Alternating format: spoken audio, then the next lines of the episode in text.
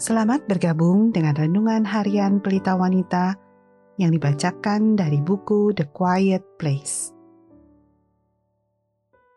Pembacaan Alkitab hari ini diambil dari Keluaran 33 ayat 7 sampai 11. Sesudah itu, Musa mengambil kemah dan membentangkannya di luar perkemahan, jauh dari perkemahan, dan menamainya kemah pertemuan. Setiap orang yang mencari Tuhan, keluarlah ia pergi ke kemah pertemuan yang di luar perkemahan.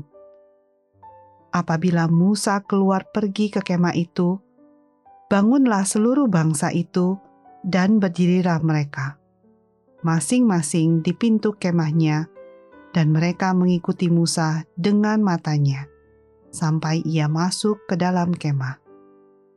Apabila Musa masuk ke dalam kemah itu, turunlah tiang awan dan berhenti di pintu kemah, dan berbicaralah Tuhan dengan Musa di sana.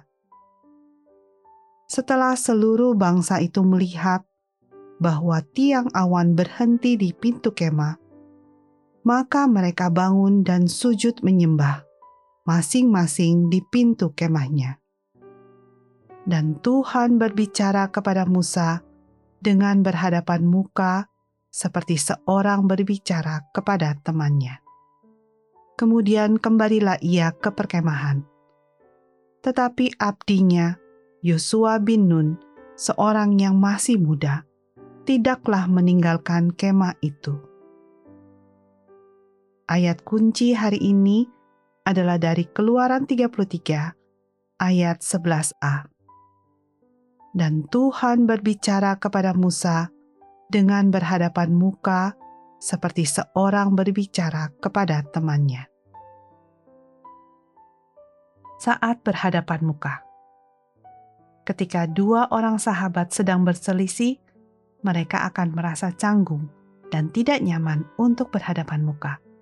Saya teringat seorang istri yang menceritakan pertengkarannya dengan suaminya pada malam sebelumnya Aku berbaring di tempat tidur, katanya, dan memalingkan wajahku ke dinding dan punggungku membelakangi suamiku.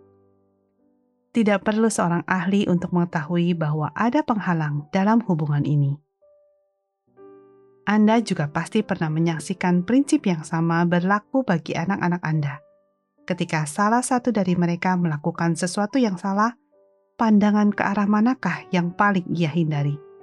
Ke mata Anda, bukan? Telah terjadi sesuatu yang memisahkan anak Anda dari Anda, dan persekutuan anak Anda dengan Anda telah rusak.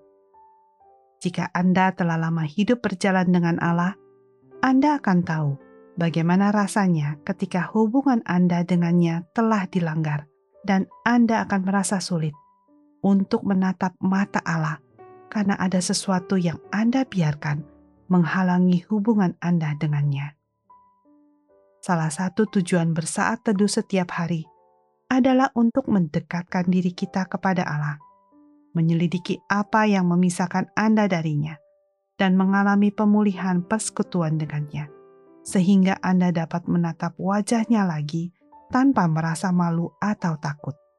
Mencicipi semua buah manis dari penerapan Injil ke dalam hati Anda. Saat Anda bersaat teduh dengan Allah hari ini, dan setiap harinya. Jangan lupa bahwa tujuan akhirnya bukan hanya untuk mendapatkan lebih banyak pengetahuan tentang Allah, tetapi untuk semakin mengenalnya dan menikmati persekutuan yang intim dengannya.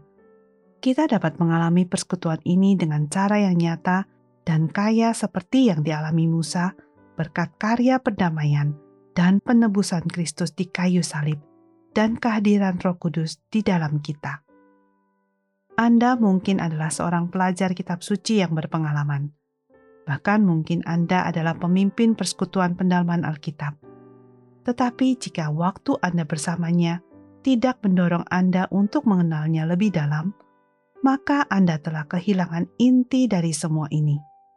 Pandanglah kembali wajahnya hari ini dan jangan berpaling.